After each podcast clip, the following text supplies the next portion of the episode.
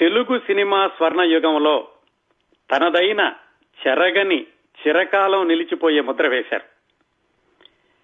ఈవిడ పేరు చాలా సుకుమారంగా అందంగా ఆధునికంగా ఉంటుంది. కానీ ఆమె సినిమాల్లో నటించినటువంటి పాత్రల దృష్ట్యా ఆ పేరు తమ పిల్లలకి ఆడపిల్లలకి పెట్టాలంటే తల్లిదండ్రులు విపరీతంగా భయపడేవాళ్ళు ఎక్కువ మంది ఆ పేరు పెట్టుకోలేదు కూడా.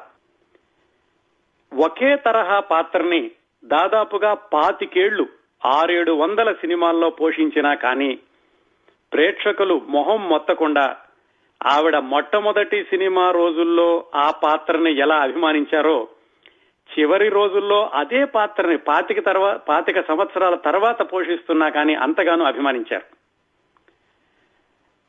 ఇంకో పెద్ద ఆధారం ఏమిటంటే నలభై మూడు సంవత్సరాల క్రిందట వచ్చినటువంటి ఒక సూపర్ డూపర్ హిట్ సినిమాలో అలనాటి అగ్రస్థాయి హీరోలు ఇద్దరు నటించినప్పటికీ వాళ్ళకి సంబంధం ఉన్నటువంటి పేరు కాకుండా ఈమె ధరించినటువంటి పాత్ర ఆధారంగా ఆ సినిమా పేరు పెడితే ఆ హీరోలేమీ అనుకోలేదు సరికదా? ఆ సినిమా అత్యంత ఘన విజయం సాధించింది. ఆధారాలకి దీనికి పోల్చుకుంటే గనక తెలుగు సినిమా స్వర్ణ యుగంలో ఆవిడ వేసినటువంటి ముద్ర ఇదిగో ఈ రోజు అందరూ కూడా సరిగ్గా పోల్చుకోగలిగారు చూడండి. ఆవిడ చనిపోయి ఇరవై సంవత్సరాలు అయినప్పటికీనూ అలా ముద్ర వేశారు ఆవిడ. అలాగే ఆ సూర్యకాంతం అన్న పేరు కొంతమంది పెట్టుకున్నారు కానీ పెట్టుకోవాలంటే చాలా భయపడుతూ ఉండేవాళ్ళు. అలాగే ఆవిడ ఒకటే తరహా పాత్ర పాతికేళ్ళేసింది అత్తగారి పాత్ర. అలాగే చిట్ట చివరి ఆధారం నేను చెప్పాను చూడండి ఇద్దరు అగ్ర హీరోలు అగ్ర హీరోలు నాగేశ్వరరావు గారు రామారావు గారు ఉన్నా కానీ ఆ గుండమ్మ కథ సినిమాకి ఈవిడ పేరే పెట్టారు. అవండి ఆధారాలు ఆ విధంగా సరిపోయినాయి. అలనాటి ఈవిడ్ని హాస్య నటి అనలేమండి క్యారెక్టర్ యాక్ట్రెస్ అనొచ్చు. అలనాటి విలక్షణమైన నటీమణి సూర్యకాంతం గారి జీవన విశేషాలు ఈ రోజు. ఆ రోజుల్లోనండి బాపు గారు కార్ట్యూనులు అని బొమ్మలు వేసేవాళ్ళు ఈ సినిమా వాళ్ళ మీద. దానికి ముళ్ళపూడి వెంకటరమణ గారు ఒక చిన్న కవిత లాగానో పద్యం లాగానో రాస్తూ ఉండేవాళ్ళు. సూర్యకాంతం గారి గురించి బాపు గారు బొమ్మ వేస్తే ముళ్ళపూడి వెంకటరమణ గారు ఏం రాశారంటే దురుసు నోటి పలుకుబడికి పంతులమ్మ మీరు బాక్సాఫీసు సూత్రాళ్ళకి పలుపుతాడు మీరే.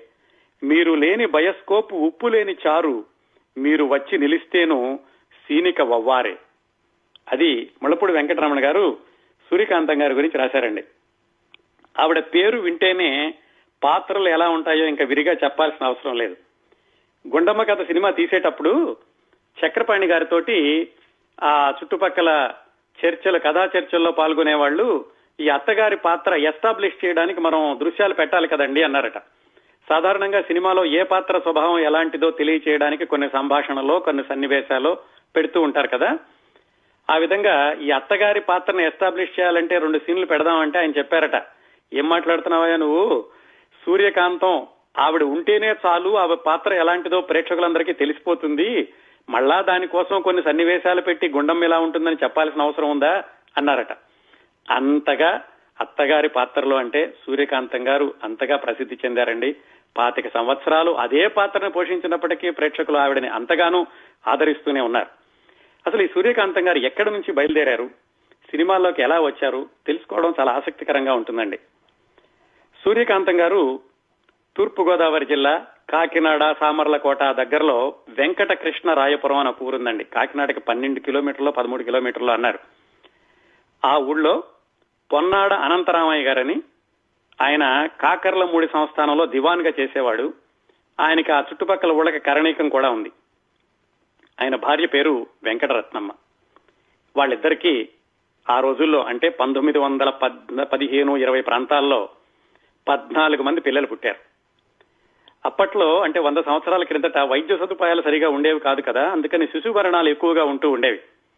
ఈ పద్నాలుగు మందిలో పది మంది చనిపోయారు. చివరికి ముగ్గురు అమ్మాయిలు ఒక అబ్బాయి జీవించి ఉన్నారు. ఆ అనంతరామయ్య గారికి నిన్ను వెంకటరత్నమ్మ గారికి. ఆ మిగిలినటువంటి నలుగురిలో చిట్ట చివరి అమ్మాయే మనం మాట్లాడుకుంటున్న సూర్యకాంతం. చిట్ట చివరి అమ్మాయి అవడంతో చాలా గారాభంగా చూస్తూ ఉండేవాళ్ళట. ఆవిడ తర్వాత ఈ గయ్యాళి పాత్రలకి ఇలా దురుసుగా మాట్లాడడానికి ఇంత సహజంగా ఎలా వచ్చింది అంటే ఆవిడ బాల్యం గురించి రాసినటువంటి కొన్ని వ్యాసాల్లో చెబుతారు. ఏమని? ఈవిడ ఇలా ఇంట్లో చాలా గారాభంగా చూడడం ఆవిడ ఆడింది ఆట పాడింది పాట అన్నట్టుగా జరగడం. అలాగే చిన్నప్పటి నుంచి కూడా ఆవిడ డిటెక్టివ్ నవల్ ఎక్కువగా చదివేవాళ్ళటండి. అపరాధ పరిశోధన నవల్. ఇది పంతొమ్మిది వందల ముప్పై నలభై ప్రాంతాల్లో.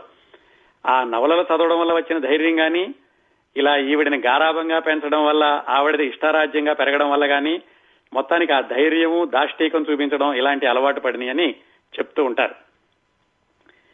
చిన్నప్పుడు స్కూల్కి వెళ్ళి చదువుకునేది ఆవిడ బాలికల పాఠశాలలోనే ఎనిమిదో తరగతిలో ఉండగా వాళ్ళ నాన్నగారు చనిపోయారు. అప్పటికే సినిమాలు బాగా చూసేవాళ్ళట. సినిమాల్లో చేరాలి నటించాలి అన్నటువంటి ఆలోచన లేదు కానీ ఆ చిన్నతనంలో కృష్ణరాయవరం నుంచి కాకినాడ ఎడ్ల బండి కట్టుకుని వెళ్ళి మరి సినిమాలు చూసేవాళ్ళట. విచిత్రం ఏమిటంటే ఆవిడకి తెలుగు సినిమాల కంటే హిందీ సినిమాలు ఎక్కువగా నచ్చాయట. ఆ హిందీ సినిమాల్లో పాటలు అవి పాడుకుంటూ ఉండడం హిందీ సినిమాల వైపు ఎక్కువ ఆసక్తి పెంచుకోవడం అలా చేశారు. ఎనిమిది తొమ్మిదో తరగతి వచ్చేసరికి వాళ్ళ నాన్నగారు చనిపోయాక సహజంగానే స్కూల్లో వేసేటటువంటి సాంస్కృతిక కార్యక్రమాలు అలాంటి వాటిల్లో బాగా ఆసక్తి పెంచుకుని స్కూల్లో నాటకాల్లో వేస్తూ ఉండేవాళ్ళు. ఇంట్లో వాళ్ళు కొంచెం అడ్డు చెప్తూ ఉండేవాళ్ళు చదువుకోమని ఈవిడికి మాత్రం ఆసక్తి ఆసక్తి అంతా సాంస్కృతిక కార్యక్రమాల మీద ఉండేది. అలా స్కూల్లో చదువుకుంటూనో లేకపోతే ఆ మెట్రిక్ అటు ఇటుగా ఉన్నప్పుడో వీళ్ళ చుట్టాలు ఆయన ఒక ఆయన బాలాంతరపు ప్రభాకర్ రావు ఆయన పేరు. ఆయన హనుమాన్ నాట్య మండలిని ఒక నాటక సంస్థని నడుపుతూ ఉండేవాడు. ఆ నాటక సంస్థలో చాలా ఆసక్తికరంగా ఉన్న వాళ్ళందరూ కూడా ఆడవాళ్ళే. ఆ నాటక సంస్థలో చేరి సూర్యకాంతం ఆ వయసులోనే అంటే ఆ పదిహేను పదహారు సంవత్సరాల వయసులోనే సతీ సక్కుబాయి శ్రీకృష్ణ తులాభారం చింతామణి ఇలాంటి నాటకాల్లో వేషాలు వేస్తూ ఉండేవాళ్ళు. ఇంట్లో వాళ్ళు అడ్డు చెప్పినా గానీ ఆవిడేమీ మానలేదు. ఎందుకంటే చిన్నప్పటి నుంచి గారాభంగా పెరిగారు కదా ఆవిడ అనుకున్నదే సాధిస్తూ ఉండేవాళ్ళు. అలా నాటకాలు వేస్తూ ఉండగా దాదాపుగా ఆవిడికి ఇరవై ఒకటి ఇరవై రెండు సంవత్సరాలు వయసు ఉన్నప్పుడు అంటే పంతొమ్మిది వందల నలభై నాలుగు నలభై ఐదు ప్రాంతాల్లో ఆవిడ పంతొమ్మిది వందల ఇరవై నాలుగులో జన్మించారండి. ఈ పంతొమ్మిది వందల నలభై నాలుగు నలభై ఐదు ప్రాంతాల్లో కాకినాడ నుంచి ఒక ఇద్దరు ఆడపిల్లలు మద్రాసు వెళదామని బయలుదేరారు. ఎందుకు? అప్పట్లో మద్రాసులో జమినీ వాళ్ళు చంద్రలేఖ అనే సినిమా తీస్తున్నారు. ఈ సినిమా గురించి మనం కొన్ని నెలల క్రిందట మాట్లాడుకున్నామండి దక్షిణ భారతదేశంలో వచ్చిన మొట్టమొదటి అత్యంత భారీ చిత్రం అని. ఆ చంద్రలేఖ సినిమా మూడు నాలుగు సంవత్సరాలు నడిచింది షూటింగ్. దాంట్లో వందలాది మంది కళాకారులు కళాకారిణులు నృత్యం చేసేవాళ్ళు కావాల్సి వచ్చారు.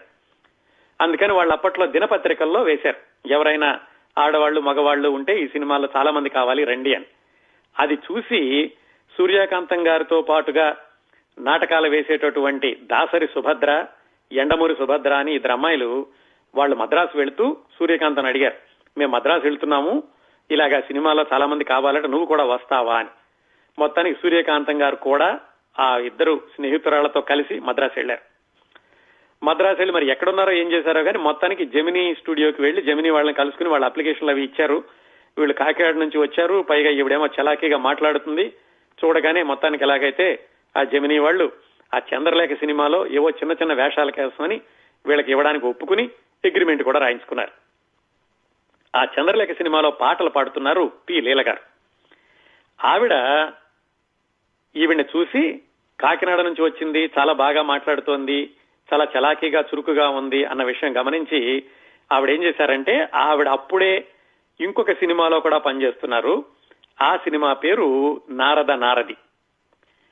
దానికి దర్శకుడు పి పుల్లయ్య.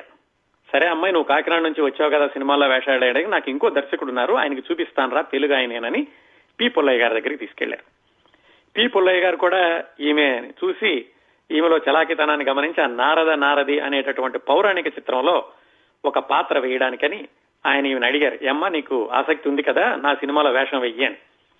ఈవిడ ససేవరా వెయ్యనన్నారు. ఎందుకు? ఆవిడకి అసలు హిందీ సినిమాల్లో నటించాలని ఉండేదట.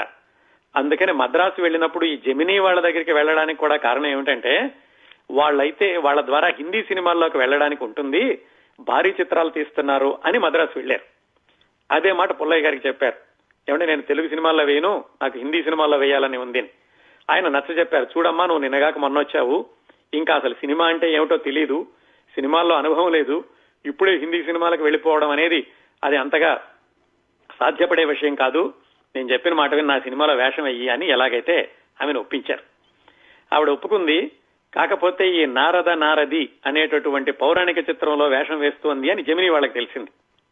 వాళ్ళు అప్పటికే కాంట్రాక్ట్ రాయించుకున్నారు. వాళ్ళు పిలిచి సూర్యకాంతం గారు ఇదేంటమ్మా నువ్వు ఇలా వేయడానికి వీల్లేదు నువ్వు మా దగ్గర కాంట్రాక్ట్లో ఉన్నావన్నారు మీ కాంట్రాక్ట్ నాకు సంగతి నాకు తెలియదు మరి దాంట్లో ఏముందో నేను చదవలేదు. ఆయన తెలుగు అయినా ఆయన దగ్గర వేస్తాను ఎలాగైనా అనేసరికి చివరికి ఎట్లాగో వాళ్ళు ఆ అడ్వాన్స్ కూడా అడగకుండా సూర్యకాంతం గారిని వదిలేశారు ఆ కాంట్రాక్ట్ నుంచి. ఆ విధంగా పంతొమ్మిది వందల నలభై ఆరులో సూర్యకాంతం గారు మొట్టమొదటిసారిగా వెండి తెర మీద అతి చిన్న పాత్రలో కనపడిన సినిమా నారద నారది అనేటటువంటి పౌరాణిక చిత్రం నారదుడి జీవితం చుట్టూతా తిరుగుతూ ఉంటుంది. మరి వెండితెర వెండి తెర మీద ఎక్కడైనా ఒక చిన్న పేరు వేస్తే వేసున్నారేమో కానీ పాటల పుస్తకంలో అయితే ఆవిడ పేరు లేదు. ఆ నారద నారది సినిమాలో. ఆ సినిమా అయిపోయాక పి పుల్లయ్య గారి చెప్తే హెచ్ఎం రెడ్డి గారు ఇంకొక సినిమా తీశారు. హెచ్ఎం రెడ్డి అంటే తెలుగు టాకీ పులి అంటారు. మొట్టమొదటి టాకీ చిత్రం తీసిన ఆయన. ఆయన వాళ్ళ బావమరిది పేరుతో తీస్తూ ఉండేవాళ్ళు. వాళ్ళు తీసినటువంటి ధర్మాంగద అనే జానపద చిత్రంలో ఒక పాత్ర ఇచ్చారు. ఈ పాత్ర కొంచెం పేరు తీసుకొచ్చింది. ఈ అమ్మాయి ఎవరో కొత్త అమ్మాయి బాగానే చేసింది అని. విచిత్రం ఏమిటంటే ఆ ధర్మాంగత సినిమాలో సూర్యకాంతం గారు వేసింది మూగపిల్ల పాత్ర. తర్వాత రోజుల్లో ఎలాగైతే గొంతు చించుకుని నోరు పెట్టుకుని పడుతుందంటారు చూడండి అలాగా ఆవిడ గయ్యాళి సంభాషణలతోటి పాతిక సంవత్సరాలు పైగా తెలుగు ప్రేక్షకులను అలరించారో ఆ సూర్యకాంతం గారికి గుర్తు చేసి గుర్తు పట్టేటంతగా నటించిన పాత్ర ధర్మాంగదలో మూగపిల్ల పాత్ర.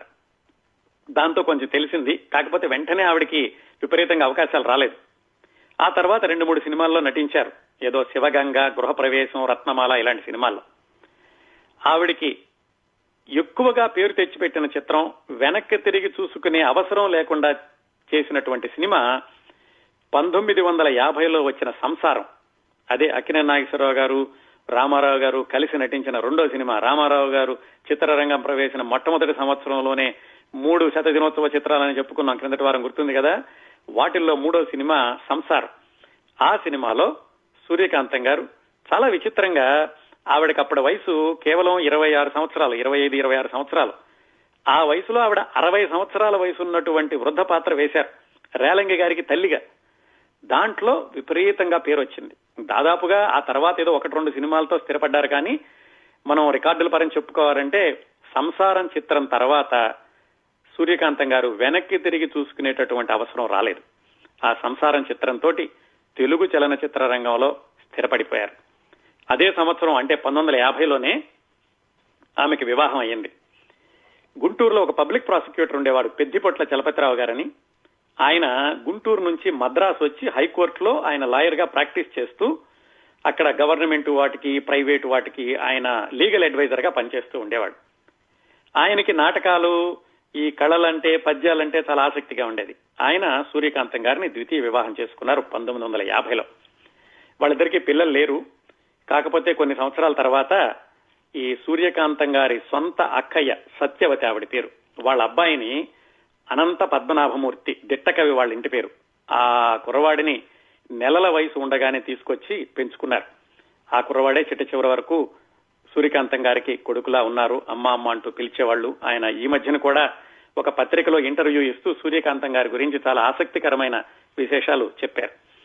ఆ విధంగా సంసారం చిత్రంతో ఆవిడ చిత్రరంగ జీవితం స్థిరపడిపోయిందని తెలుసుకోవచ్చండి. ఇంకా తర్వాత నుంచి మీకు తెలుసు కదా ఆవిడ పేరుతో వచ్చిన సినిమాలు అలాగే మిగతా సినిమాలన్నింటిలో కూడా ఆవిడకంటూ పాత్ర విలక్షణంగా ఉండేది. అదే పాత్ర వేస్తున్నా మరి మొహం మొత్తకుండా ప్రేక్షకులకు విసుగు రాకుండా ఎలా చేయాలి? అదే ఆవిడ గొప్పతనం. అవే సంభాషణలు అదే గయ్యాళి పాత్ర ఉంటుండేది. కానీ దాంట్లోనే విభిన్నత చూపిస్తూ ఉండేవాళ్ళు. బాపు రమణ గారు మాత్రం అటండి ఈవిడ సినిమాలకి ఈవిడని కి సినిమాలో పాత్ర రాసేటప్పుడు ప్రత్యేకంగా ఆలోచించేవాళ్ళట. సూర్యకాంతం గారికి మన సినిమాలో కొత్త రకంగా ఎలా పెడదాము అని. అందుకే ఆ బాలరాజు కథ అలాంటి వాటిల్లో చాలా విభిన్నంగా ఉంటుంది ఈవిడ పాత్ర మిగతా సినిమాల కంటే కూడాను. ఆ రోజుల్లో ఎక్కువగా రేలంగి రమణారెడ్డి ఎస్వి రంగారావు గారు ఈవిడ పక్కన వేశారు. హాస్య నటుల పక్కన వేసినా ఈవిడ హాస్య నటి కాకపోయినా సూర్యకాంతం ఒకసారి వెండి తెర మీద కనపడితే చాలు పిల్లల దగ్గర నుంచి పెద్దవాళ్ళ వరకు అలా హాయిగా నవ్వుకుంటూ ఉండేవాళ్ళు. ఎవరో అడిగారట ఏమండి ఇన్ని గయ్యాళి పాత్రలు వేస్తున్నారు మీరు? మీకే విసుగు రావట్లేదంటే ఎందుకండి విసుగు రావడం? నేను గయ్యాళిని అవ్వబట్టే మిగతా వాళ్ళ పాత్రల మంచితనం తెలుస్తోంది. నేను కూడా మంచిదాన్ని అయిపోతే మిగతా వాళ్ళ పాత్రలు అంతగా తెలియవు కదా? అని చెప్పేవాళ్ళట ఆవిడ గడుసుగాను. అలాగే ఒకసారి వేలు గారు అడిగారట చాలా సుత్తి వేలు గారు చాలా సంవత్సరాల తర్వాత ఈవిడ దాదాపుగా చిత్రరంగంలో చివరి రోజుల్లో ఉండగా ఏమ్మా మీ పేరు అంత బాగుంటుంది సూర్యకాంతం అని. ఆ పేరు పెట్టుకోవడానికి పేరెంట్స్ అందరూ కూడా భయపడుతున్నారు కదా అంటే అది నా మీద భయభక్తులరా అందుకనే నా పేరు పెట్టుకోవట్లేదు అని చెప్పారట ఆవిడ. ఆ సూర్యకాంతం గారి పక్కన వెయ్యడానికి ఆ రోజుల్లో హాస్య నటీనటులు కూడా ఎంత గౌరవంగా భావించేవాళ్ళంటే అక్కా చెల్లెలు అనే సినిమాలో రాజుబాబు సూర్యకాంతం భర్తగా కొద్ది క్షణాల పాటు కొద్ది నిమిషాల పాటు కనిపించారట. దానికి ఆయన చాలా ఆనందంగా చెప్పుకునేవాళ్ళట ఈ సినిమాలో నేను సూర్యకాంతం గారి భర్తగా నటించాను అని. అంతగా ఆవిడ ప్రతిష్టాత్మకంగా తీర్చిదిద్దుకునేది తన పాత్రలన్నిటి నేను. సినిమాల్లో అంత గయ్యాళిగా గయ్యాళి అత్తగా వేసినా కానీ ఆవిడ మనసు మాత్రం చాలా నవనీతం చాలా దయా గుణం ధర్మగుణం ఉన్నటువంటి మహిళ అని చెప్తారు. అలాగే ఆవిడ దాన ధర్మాలు కూడా విపరీతంగా చేసేవాళ్ళటండి.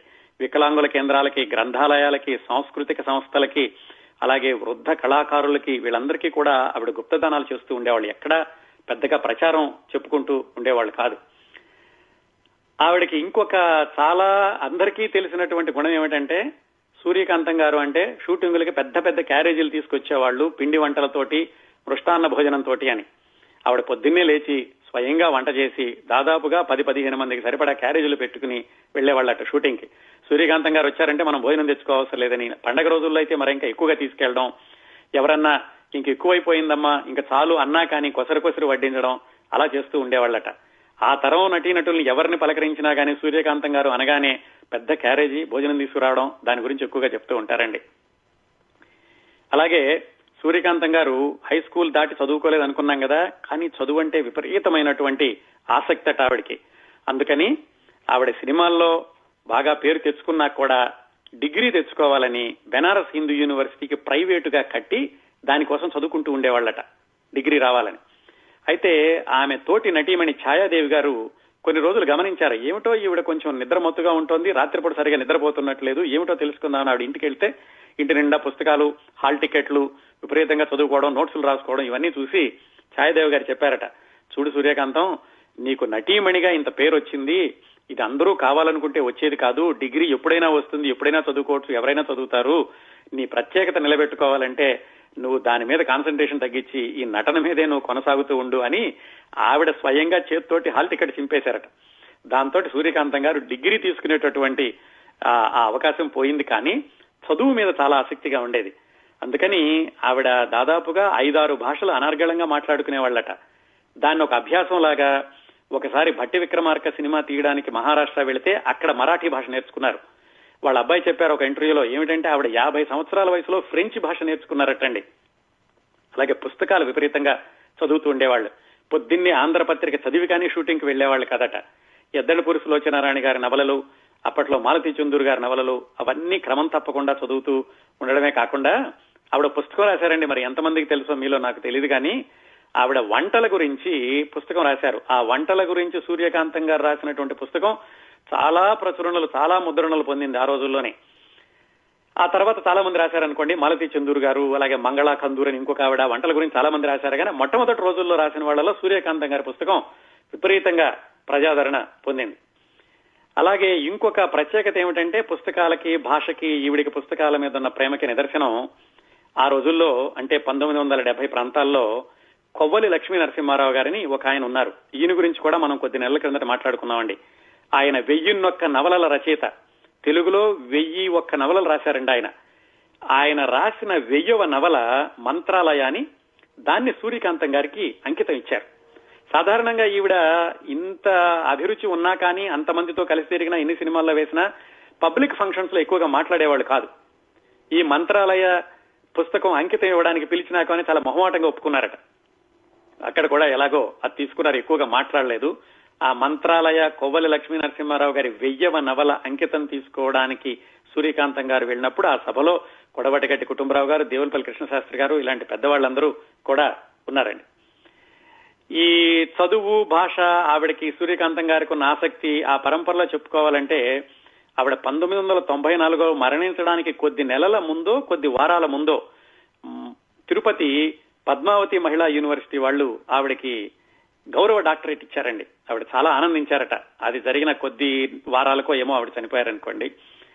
అలాగే సూర్యకాంతం గారిలో ఇంకో కోణం చాలా మందికి తెలియంది. ఆవిడకి చక్కటి వ్యాపార దృక్పథం ఉండేదట. అంటే బాగా సంపాదించే వాళ్ళు బాగా దానాలు చేసేవాళ్ళు తీసుకునే చోట మాత్రం చాలా ఖచ్చితంగా ఉంటూ ఉండేవాళ్ళట.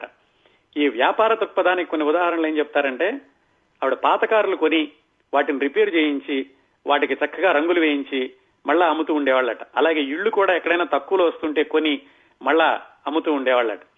ఇంకొక వ్యాపార దృక్పథం ఏంటంటే ఆవిడలో మేకప్ సామాన్లు విదేశాల నుంచి తెప్పించి ఆ మేకప్ డిపార్ట్మెంట్ వాళ్ళకి ఆవిడ అమ్ముతూ ఉండేవాడు చాలా మంది ఆ రోజుల్లో మేకప్ కిట్లు అలాంటివి సూర్యకాంతం గారి దగ్గర కొనుక్కుంటూ ఉండేవాళ్ళట. దానాల సంగతి ఇంకా చెప్పాల్సిన అవసరం లేదు. ఎంత సంపాదించినా కానీ అంతగానో దానాలు చేస్తూ ఉండేవాళ్ళు. సూర్యకాంతం గారిలో ఉన్న ఇంకొక విలక్షణమైనటువంటి కోణం పూజలు పునస్కారాలు. విపరీతంగా పూజలు చేసేవాళ్ళట. పొద్దున్నే ఇద్దరు ముగ్గురు దేవుళ్ళకి పూజలు చేసి కానీ ఆవిడ షూటింగ్ బయలుదేరేవాళ్ళు కాదు. అలాగే తిరుపతిలో ఆవిడ పేరు మీద ఒక కాటేజ్ ఉండేది. ప్రతి రెండు మూడు నెలలకు కూడా తిరుపతి వెళ్ళొస్తూ ఉండేవాళ్ళు. అలాగే సూళ్ళూరుపేట దగ్గర చెంగాళమ్మ గుడి అని ఉంది. ఆ గుడికి కూడా ఆవిడ క్రమం తప్పకుండా వెళుతూ ఆ గుడి పక్కనే ఒక గది కట్టించారట ఎవరైనా వస్తే ఉండడానికి. ఇదంతా ఇప్పుడండి పంతొమ్మిది వందల అరవై డెబ్బై ప్రాంతాల్లో సంగతులు. అలాగే బెజవాడ కనకదుర్గమ్మ దగ్గరికి వెళుతూ ఉండేదట. ఇంకా విచిత్రం ఏమిటంటే ఆవిడ విచిత్రంగా మొక్కుకుంటూ ఉండేవాళ్ళట. సినిమా వాళ్ళల్లో తాను నటించే సినిమాల్లో ఎవరికి ఏ ఆపద జరిగినా గానీ ఇంటికి వచ్చి ఆవిడ మొక్కుకుని పూజలు చేసేదట. బందిపోటు దొంగలని ఒక సినిమా అందులో జగ్గయ్య గారికి గుర్రం మీద నుంచి పడిపోతే ఆయనకి దెబ్బ తగిలిందట. అయ్యో నిర్మాతకి ఎంత నష్టం వస్తుందో అని ఇంటికి వచ్చి ఆవిడ దేవుడికి మొక్కుకుని పూజలు చేయడం మొదలు పెట్టిందట అలాగే అదృష్టవంతుల సినిమా షూటింగ్ జరిగేటప్పుడు నిర్మాత వివి రాజేంద్ర ప్రసాద్ గారికి ఏదో దెబ్బ తగిలితే ఇంటికి వచ్చి ఇంట్లో వాళ్ళందరితోటి మృత్యుంజయ మంత్ర జపం చేయించిందట వివి రాజేంద్ర ప్రసాద్ గారు బాగుపడాలని. అంతేకాకుండా ఈవిడ మొక్కులు అలాగే ఈవిడ చేసేటటువంటి వ్రతాలు కూడా చాలా విచిత్రంగా ఉండేయట. కొన్ని కొన్ని వ్రతాలు ఆవిడే కనిపెట్టి ఆవిడే చేస్తూ ఉండేది. ఉదాహరణకి బాల బాలాజీ వ్రతం అని ప్రతి శనివారం ఒక ఐదు ఆరుగురు చిన్నపిల్లల్ని తీసుకురమ్మని వాళ్ళ అబ్బాయిని పురమాయించేది. ఆ నలుగురు ఐదు చిన్నపిల్లల్ని తీసుకొస్తే వాళ్ళని కూర్చోబెట్టి ఈవిడేదో పూజలు చేసి శుభ్రంగా వంట చేసి వాళ్ళకి కడుపు నిండా పెట్టి వాళ్ళకి స్కూల్కి వెళ్ళడానికి క్యారేజ్ కట్టించి పంపించేదట. ఏమిటమ్మా ఈ వ్రతం ఎక్కడుంది అంటే ఎక్కడైనా ఉండాలి ఏమిట్రా? నేనే అనుకున్నాను అని ఆవిడంతటా ఆవిడే ఊహించుకుని అలా వ్రతం చేస్తూ ఉండేదట. ఎప్పుడైనా సినిమాల్లో కొంచెం వేషాలు తక్కువగా ఉన్నాయి నాలుగైదు నెలలు లేవు అనుకుంటే వ్రతం చేస్తూ ఏం తల్లి రోజు పూజ చేస్తున్నా డబ్బులు ఇవ్వేంటి? అని ఆ దేవుడితోటి సరాసరి మాట్లాడినట్టుగా చేస్తూ ఉండేదట. అలాగే ఆవిడకి మరి ఆరు వందల ఏడు వందల సినిమాల్లో నటించారు. అప్పట్లో ఉన్న నటీ నటులు అందరూ కూడా చాలా సన్నిహితంగా ఉంటూ ఉండేవాళ్ళు. ముఖ్యంగా జయలలిత గారి తల్లి సంధ్య అని ఆవిడ చాలా సన్నిహిత మిత్రురాలట సూర్యకాంతం గారికి. చిట్ట చివరి రోజుల్లో అంటే పంతొమ్మిది వందల తొంభై మూడు తొంభై నాలుగు ఆ ప్రాంతాలు వచ్చేసరికి ఆవిడ ఆరోగ్యం కొంచెం దెబ్బతింది డయాబెటిస్ ఉండేది అలాగే మూత్రపిండాల వ్యాధి కూడా వచ్చిందట. డయాలసిస్ వెళ్ళాల్సినటువంటి పరిస్థితి వచ్చి షూటింగ్కి చేతి కట్టుకట్టుకుని వస్తే అందరు అడిగితే ఆవిడ ఏదో దెబ్బ తగిలింది అని చెప్పేదట. ఎందుకంటే చెప్పుకోవడానికి ఇబ్బందులు కానీ బాధలు కానీ బయటకు చెప్పుకునేవాళ్ళు కదట. చాలా మందికి తెలియదు ఈవిడ డయాలసిస్ చేయించుకు చేయించుకుని కూడా షూటింగ్లకు వస్తుందన్న విషయం చాలా మందికి తెలియదు. ఇంకా చాలా కొంచెం విచారకరమైన విషయం ఏం చెప్తారంటే అప్పట్లో ఈవిడ చనిపోయినటువంటి రోజులు గుర్తు చేసుకున్న వాళ్ళు ఈవిడ పంతొమ్మిది వందల తొంభై నాలుగు డిసెంబర్ పద్దెనిమిదిన చనిపోయారండి. చనిపోతే ఆ రోజు రాత్రి రేడియోలో ఈవిడ చనిపోయిందన్న వార్త విని అప్పటి తమిళనాడు ముఖ్యమంత్రి జయలలిత తన కార్యక్రమాలన్నీ రద్దు చేసుకుని మర్నాడు ఇంటికి వచ్చి మరీ పలకరించారట సూర్యకాంతం గారి ఇంటికి వచ్చి కుటుంబ సభ్యుల్ని. విశేషం ఏమిటంటే ఆవిడ అంత్యక్రియలకి తెలుగు సినిమా రంగం నుంచి కేవలం పది మంది మాత్రమే హాజరయ్యారట. ఈ తెల్- తెలుగు సినిమా రంగమే కాదు అని కాదండి సాధారణంగా సినిమా రంగాల్లో కూడా చాలాసార్లు చెప్పుకున్నాం.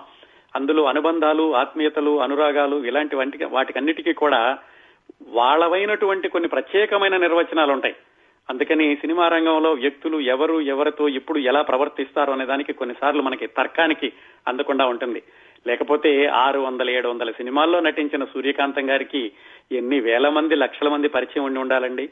అలాంటిది కేవలం పది మంది మాత్రమే. అంజలిదేవి గారు జీవరలక్ష్మి అల్లు రామలింగయ్య వాణిశ్రీ గీతాంజలి ఇలాంటి వాళ్ళు పది మంది మాత్రమే వెళ్ళారట ఎంతమంది అంత్యక్రియలకు వెళ్ళినా ఆవిడ వదిలేసినటువంటి ముద్ర ఇదిగో ఇప్పటికి కూడా మనందరం అత్త పాత్ర అనగానే గయ్యాళి పాత్ర అనగానే సూర్యకాంతం గారు అనేల అలాంటి చెరగని ముద్ర వేసి వెళ్ళారు అత్త పాత్రలు గయ్యాళి పాత్రలు అంటే సూర్యకాంతం గారి తర్వాతే ఎవరైనా అనేటటువంటి పేరు ఆవిడ మిగిల్చి వెళ్ళారు అవండి సూర్యకాంతం గారి గురించినటువంటి విశేషాలు.